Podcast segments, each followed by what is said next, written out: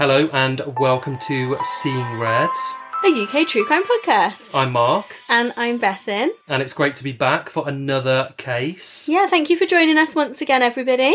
Thank you to everybody once again who has rated and reviewed us on iTunes or wherever you get your podcasts. Or who've chatted to us on social media as well. We love hearing from you guys and hearing what you think of the cases and having those conversations. So Yeah, Keep thank you up. guys. And thank you to all of our lovely Patreon supporters. yeah, thank you very much, everybody. It means the world to us. We're getting closer to our target of 36 patrons. Yes. So if you would like to help us achieve that target, then you can head over to patreon.com forward slash seeing red podcast, where you will gain access to some exclusive content. Oh, exclusive. And you will also get some stuff in the post. yeah, it's wonderful. What, Great what more stuff. We've could got you some want? brilliant merch. Yeah.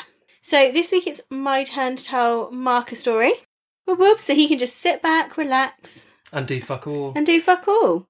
Um, and this case was actually one that was recommended to me by a work colleague, so I hope he enjoys hearing A this. great guy. I know him well. Bad relations between neighbours has been like a major theme on TV shows for a long time, whether it's a show where the fights are comical or real life documentaries, in inverted commas, where the TV crew follow people who are fighting with each other. And we'd mention the Philpotts quite often, but obviously Mick Philpott was on like a. he was. It wasn't necessarily like a nasty neighbours programme, but But he kind of His neighbours didn't really like him. nasty neighbour, yeah. it is really easy to think of it as being something that's purely for entertainment, it can go really serious. It can turn deadly. In June 2018, a 69 year old man punched his neighbour through a car window and ended up in York Magistrates Court facing charges of assault. Two neighbours had made allegations that the man had reached through an open car window with his keys in his hand and hit the victim, who was in the driver's seat. So he denied everything, and then the victim and his partner made claims that the attack was worse than it was, saying he'd even dragged the man out of the car. Um, it was like a real he said, she said sort of situation. And luckily for the courts, the incident was caught on CCTV. The judge did rule that the initial guy was in the wrong, and he gave him a 16 week prison sentence, which was suspended for two years because of his age and his previous good character. But he also made a restraining order, which banned the man from pestering, harassing, or molesting his neighbour and the partner. He said he was going to appeal his conviction, and he actually alleged that MI5 might have been involved in the incident What? and stated he was going to make claims against the police and the judge that convicted him. But the judge actually suggested he seek medical help. Sounds more yeah. like it, yeah. so he said it is obvious to me and others that there is probably an undiagnosed issue that is likely to manifest itself in the future unless you're prepared to get help. That was in June 2018, so it's it's not particularly unheard of. Um, in Cardiff, a row between next door neighbours ended in a court trial when a couple were accused of breaching a restraining order. So, Desmond Hughes and Claire Anderson were accused of defying the order that banned them from contacting Nick Hancock, his wife Linda, and their daughter Talia. The indefinite restraining order had been imposed by Cardiff Magistrates Court in July 2013 after being kind of convicted of harassing the Hancock family. It banned the defendants from contacting Mr. Hancock or Mrs. Hancock or their daughter directly or indirectly, and they could only contact them via a solicitor. So they're next door neighbours and they can only talk via solicitor. It goes to show just how much of an impact things like this can have. They were prohibited from conducting video surveillance of the Hancock's home or taking photographs of the family or their house. And the case ended up in court again when they were accused of five different counts of breaching the restraining order. On the first occasion, Desmond had used a ladder to lean over a wall and look into the garden. Um, Linda Hancock, she sounds quite feisty. She saw him from the dining room and went outside to confront him, saying, Are you having a good nose? You're clearly breaching the restraining order. This will be taken further. And then the next day, he was hanging around outside the house. And she sort of said that he was basically behaving in a way that he was trying to intimidate her. Um, that was in the March, and then in September, Desmond Hughes and Claire Anderson apparently were shouting at Nick from their rear garden while he mowed his lawn, saying in an aggressive manner, You can move that fucking trampoline, and you can move that shed as well.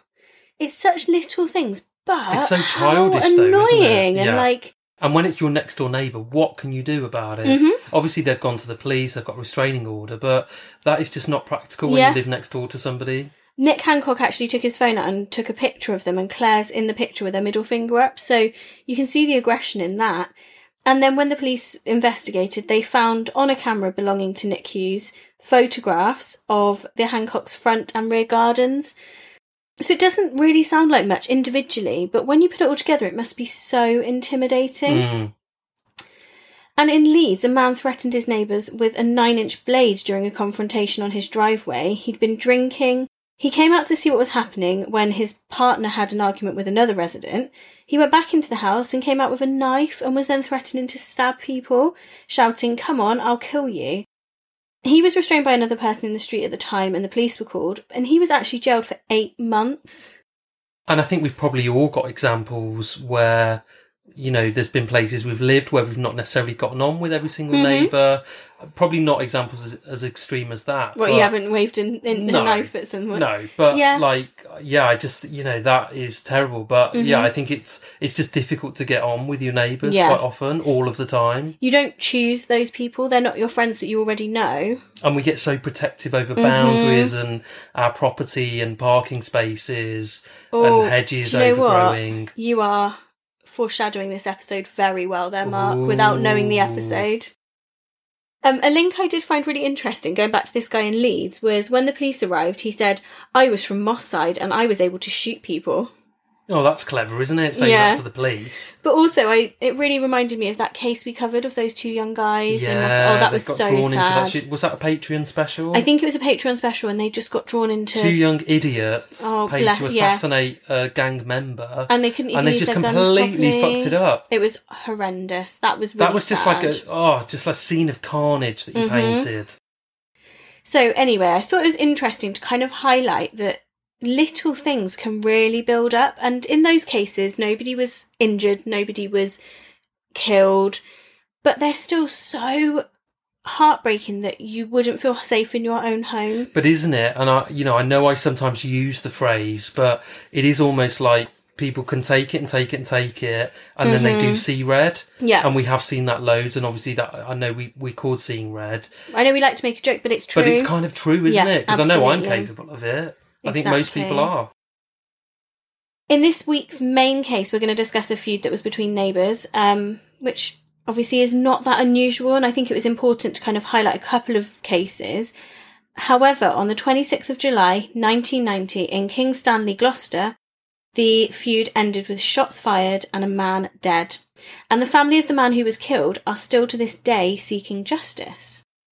So, Tony Ellis had bought Beechwood Cottage in 1980, and the family lived there together. There was Tony, his wife, and their three sons. The cottage was near the village of King Stanley in Gloucestershire, and apparently this isn't very far from where Tony had grown up as a child. The cottage was situated on the southwest facing lower slopes of the Cotswold Hills, and I've done my usual Google map searching. It is a really gorgeous Of area. course. Of course. Because some of some of Gloucestershire is lovely, and some of it's horrible.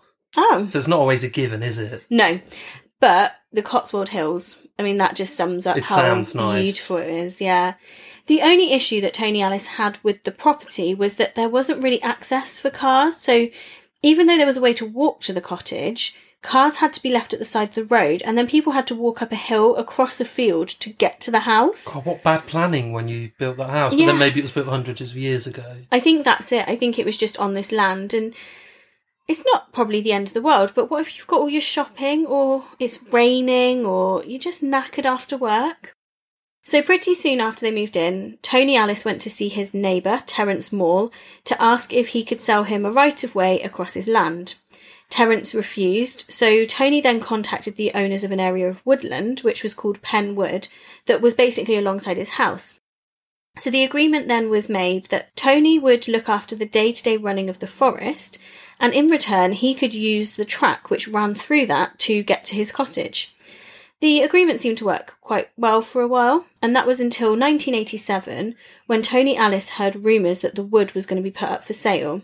He began to worry that he would lose access rights all over again, so he, along with a friend, actually then bought the woods themselves Great idea. for £175,000 in 1990, which, yeah, I thought brilliant. And that's a lot of money back then. Hmm. You know, that would be like getting on for half a million now. It's a big wood, though, big Really, area. yeah, yeah. so if you have a Google, have a little Google map search. I'll have a little look. You know what I like to do that, but um, it is very rural as well. It, it's quite situated just in the middle of kind of nowhere in this field, and the hills are beautiful.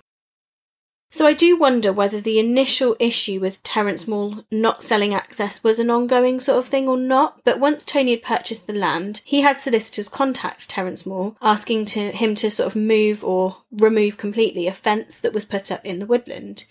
The fence meant that the Ellis family felt like Terence was basically claiming a chunk of their land for himself. But Terence was claiming that the boundary had existed since he bought his property more than 20 years earlier. He ignored the solicitor's request and when he failed to remove the fence within seven days, Tony went and took the fence down. Terence put it back up, and Tony took it down. Oh, we see this up. time and again in these kind Tony of disputes. down, yes. You know, real childish mm-hmm. behaviour, and I do understand it because you just get so frustrated. You absolutely So I do get it, and I would behave in the same way. Yeah. But when you're looking at it quite objectively, it's really childish. Yeah. According to Terence Moore, Tony Ellis apparently threatened him and his family on numerous occasions, and apparently once he beat him up. There's no proof to this, so I'm purely repeating what Terence has said, but it wasn't as farcical as it kind of seems like fence up, fence down. It was actually really, really serious. The 26th of July began as a normal day like many, many other days. St. Peter's High School, Gloucester, had just broken up for the summer holidays. Mrs. Ellis and the two younger of her sons were away. One was with his mum in France, and one had gone to visit his grandma in Nailsworth. So the third son, Lee Ellis, was planning to spend the day with his dad. He spent some time feeding the animals on the farm and just helping out with various odd jobs that he would do to earn pocket money.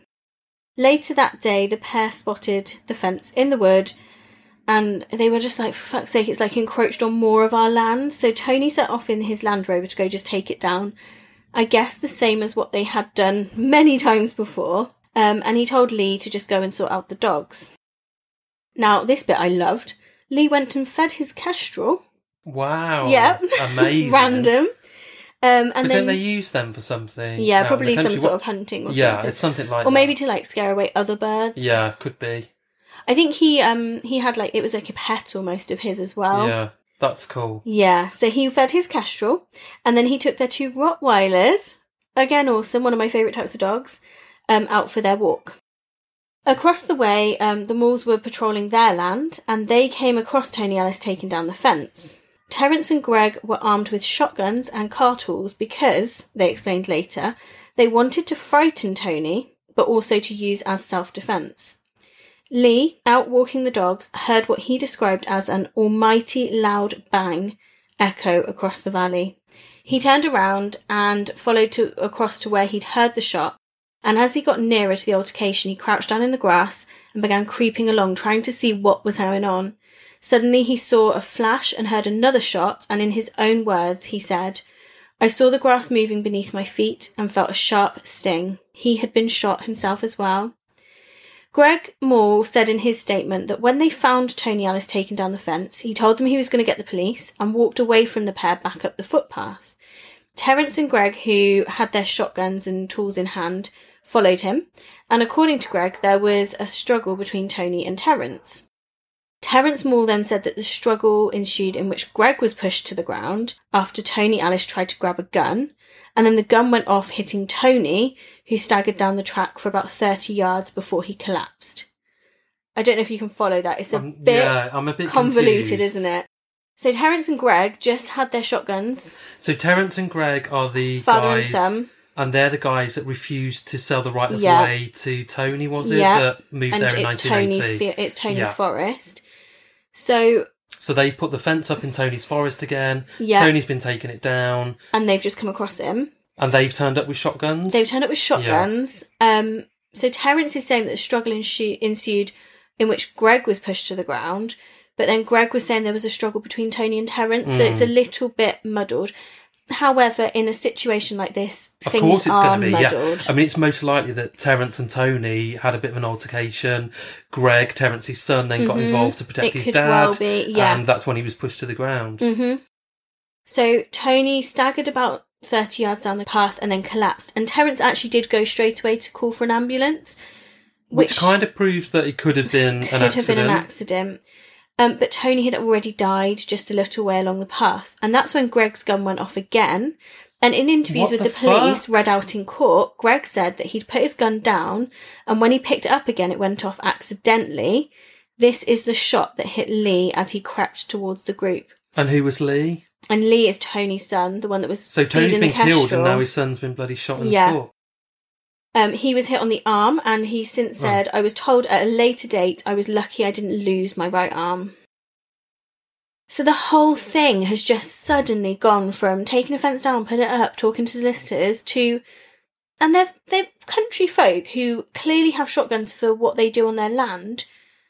I just don't know how Hmm. much I'd believe that your gun would accidentally go off. It's a very suspicious altercation. They're used to using these guns if they own them. Mm-hmm. I would have thought so. and I mean, the damage that a shotgun does to Yeah. a human body is obscene. yeah, You know, there wouldn't have been a lot of Tony left. If he was shot in the torso, Mm-hmm. it would have blown a hole in him the size of a dinner plate. Exactly. At Bristol Crown Court, the Ellis family's lawyer, Tony Sherman, told the court that the Moores went out that night with the intention to cause harm or kill Tony Ellis. That was his assumption. But the Moores have told police that they'd taken the guns into the wood in self defence. Greg Moore told police, I wouldn't intentionally shoot anyone, but you know, I shot Mr. Ellis because I was just frightened of him shooting my dad, and I accidentally hit this kid. I wouldn't do that, of course I wouldn't, I'm not some sort of monster. The Moores were jointly charged with murder, and the trial took place the following year on the 13th of June 1991 at Bristol Crown Court. So Terence and Greg both Yes. charged with murder. Yeah, both charged jointly with Yeah. murder. But just two weeks into the trial, the judge stopped the proceedings, saying, My judgment on the basis of the prosecution's evidence is that a jury could not be sure that there was an agreement to kill, or to injure, or to frighten in the absence of attack. In those circumstances, I propose to stop the case now in relation to both defendants on count one, the murder charge. So the judge directed the jury to return a not guilty verdict and basically ruled that there was no criminal case to answer. Not even for manslaughter. No.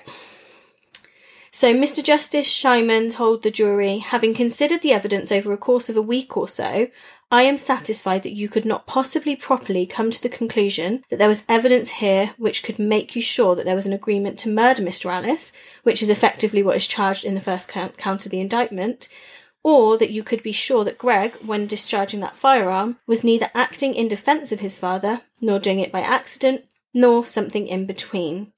And the Ellis family could barely believe their ears when the judge continued on to praise the way that Greg Moore had acted in the circumstances, and his father could be proud of him, the judge said. What? The Moores were acquitted of all charges, so the charge for killing the father of four and wounding of Lee. Terence Moore was also cleared of possessing a firearm with the intention of endangering life, and both were given an absolute discharge after pleading guilty to having a shotgun without a license. So you can understand I mean, why the even- Ellis family are pissed Even off that about they should have been Yeah. done for. Newspaper articles at the time of the shooting, so in, for example, The Citizen, discussed the row, and then in June 1991, the paper once again discussed this 10 year feud and the death in the woods. It followed up on this with a quote from Joyce Ellis about how she had to rebuild her family and battled to do so after losing her best friend and partner of 20 years. And it talked about how Tony's son still worshipped him. There were photos of mourners at the funeral the August before. There were pictures of the cottages where the Ellis and Moore families had lived. On the other side of the article, it discussed Greg attempting to rebuild his life following being acquitted. And they also showed a picture of Lee with a bird of prey and featured a section about him taking solace in his birds following the death of his dad and his major injury. Bob Ellis, Tony's brother, did not sleep very well after the death of his brother. He stopped work and instead he devoted his life to trying to achieve what he and the rest of the family regard as justice. He doesn't believe that the gun was fired in self defence.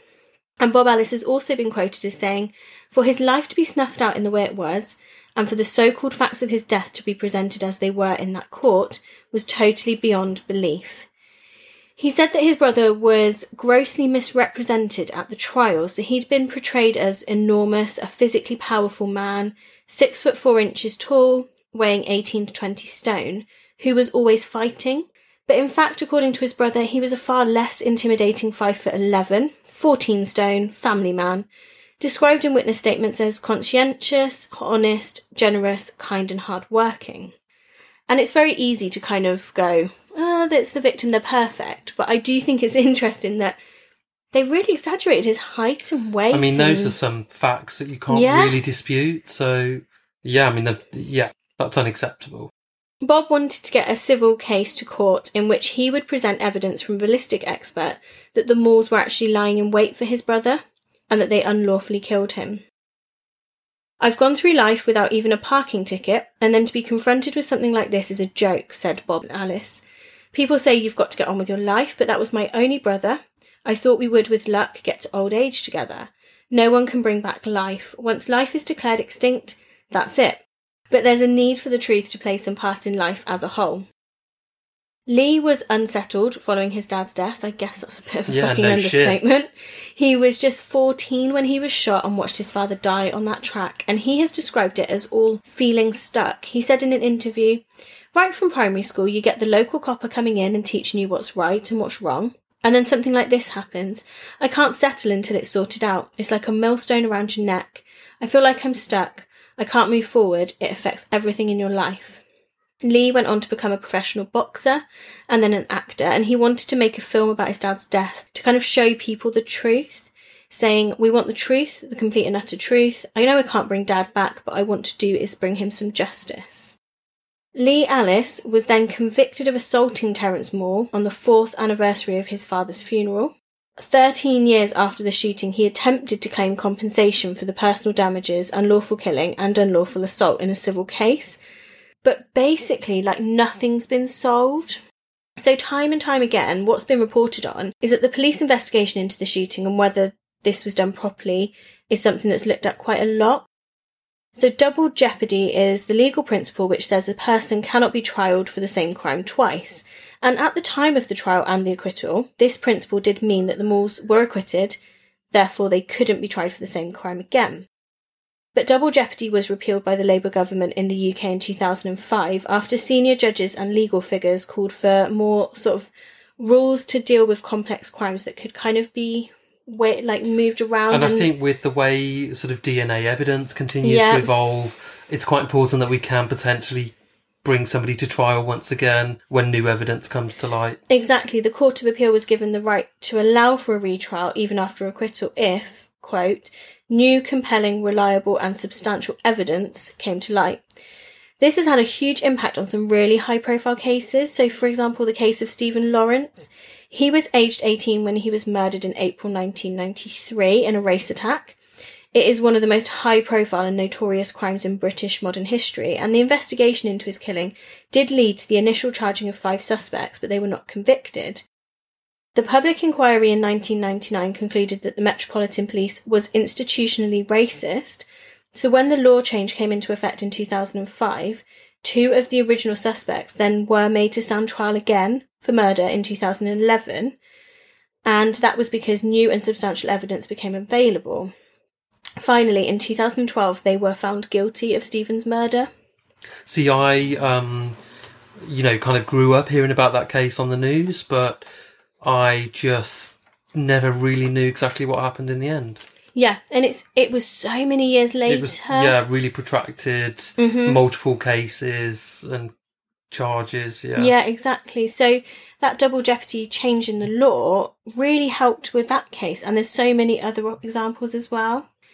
Bob Ellis has been backed by former Scotland Yard head of homicide investigation Dave Johnston. He became involved with the Ellis family as a police commander and as vice chairman of the ACPO Homicide Working Group, and he's a trustee of the National Victims Association. Bob Ellis wants the original evidence to be reviewed, but is really struggling to get that looked at. And Dave Johnston has been quoted as saying, It doesn't matter what I think, but the Ellises will never give up. They're stuck in a circular argument. The police will say that the Moores have been acquitted, and there's no new evidence, they can't reinvestigate. The CPS won't review, without new evidence, the original evidence, so they're just stuck between a rock and a hard place. Dave Johnston has said that he is involved in the capacity as someone who takes what he sees as new evidence and writes a report on it. So one such area to be reassessed was it was the view of the pathologist, Hugh White, that Tony Ellis was lifting his arm to protect himself, and his arms were in a stance like a boxer protecting himself when he was shot. Another area was that the ballistics expert Frank Swan had said that Tony Ellis could not have bent the barrel of the gun in a struggle. He was quoted as being four inches taller than he actually was and as threatening. He also felt that the idea of Tony being a large, threatening man was a picture which was false, and in his view, it wrongly allowed self defence to be run as a motive for them killing him. He then also sent his report to the Director of Public Prosecutions, and they had a meeting with the Ellis family. But sadly for the Ellis family, they concluded that although there were key points made, they just didn't consider it new and compelling enough. Bob Ellis said, I am very grateful to Dave Johnston for his support. He is stating exactly what I've been saying since I obtained the evidence from Gloucester Constabulary in 1999. With Dave, Frank Swan, and Hugh White supporting me, I have been trying to get this case fully reinvestigated ever since. The case has been reviewed several times by Gloucester Police, and the most recent review was by a very experienced and senior detective who had recently moved to the force and had no connection to the original investigation. Gloucester Police have stated that the review found that there is no new or compelling evidence, as defined by the Criminal Justice Act of 2003, that would allow them to return the case to the CPS. So it's just constantly just going round Mm. and round the same. And you just you get the impression it doesn't really matter what happens, who looks into Mm-hmm. it, when that is going to be. Uh, it's just they're never going to get justice. I do think though it was they're the only people who were there at that time. There's no CCTV. What new evidence is going to yeah, come to light? Yeah, And whilst I do feel really sorry for this family because this is what they want some sort of justice, I just can't see that they're going to get anything different out of this. and I think again, obviously, I've never been in that situation, but I think you know they really need to. It sounds so awful, but they need to look at moving forward Mm-hmm. on a different path. Yeah. in order to get any form of closure. But then when you're in that situation, perhaps until you've achieved what you, you know, see to be justice, it, you just will never Yeah. move forward in any way on any path. Yeah. So I don't know. I, I- you know, it's naive of me to say that, but that's how I feel. Mm.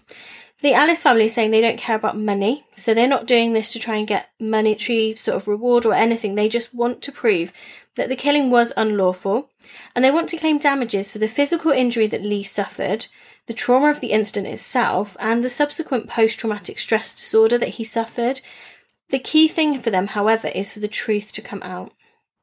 Gloucester police have looked into the case a few times and they said their reviews included visiting the family, visiting to the scene, and also um, listening to all the concerns. But again, they didn't make any new discoveries. They have said that they'll keep the case on their radar where possible. So, whilst the Ellis family believe the legal system or the justice system has failed them, my opinion is the police are trying to do what they can. They've uh, they've not closed this off. They've actually said it'll Yeah. be something we'll reinvestigate. And I think it's a case of, you know, what else can they do? We're not going to close the case because you just never know. Yeah. Something could move it forward. It's extremely unlikely, but yeah, it's it's it's a waste of time, really. In 2017, another request for a Fucking hell. retrial was refused. Twenty-seven years Yeah. later. The papers reported that, quote, the brother of a man who died of shotgun wounds 27 years ago has expressed his dismay after police knocked back his request for a retrial on fresh evidence. This was actually relating to Bob Ellis again, who was continuing his tireless campaigns for a retrial. But Detective Chief Inspector Richard O'Cone, the officer who led the investigation into the killing of Becky Watts in Bristol, hmm. reviewed the case in 2017 and once again found no evidence or sort of new or compelling enough to warrant opening the case. He said, I have now completed a full review of the Tony Ellis case and have found that there is no new or compelling evidence as defined by the Criminal Justice Act of 2003, which would allow us to return the case to the Crown Prosecution Service. As part of my review, I visited Tony's family and the scene to listen to and assess all their concerns, and I could not help but be deeply impressed by their dignity and their determination to achieve justice. We understand their continued anguish over what happened and know this outcome is not what they would have wanted. However, in accordance with national standards, the case will be the subject of a rolling two year review, and if new or compelling evidence is brought forward, we will act on it. DCI O'Cone even visited the scene where Tony Ellis died with Bob Ellis, but to no avail. Of course. Yeah.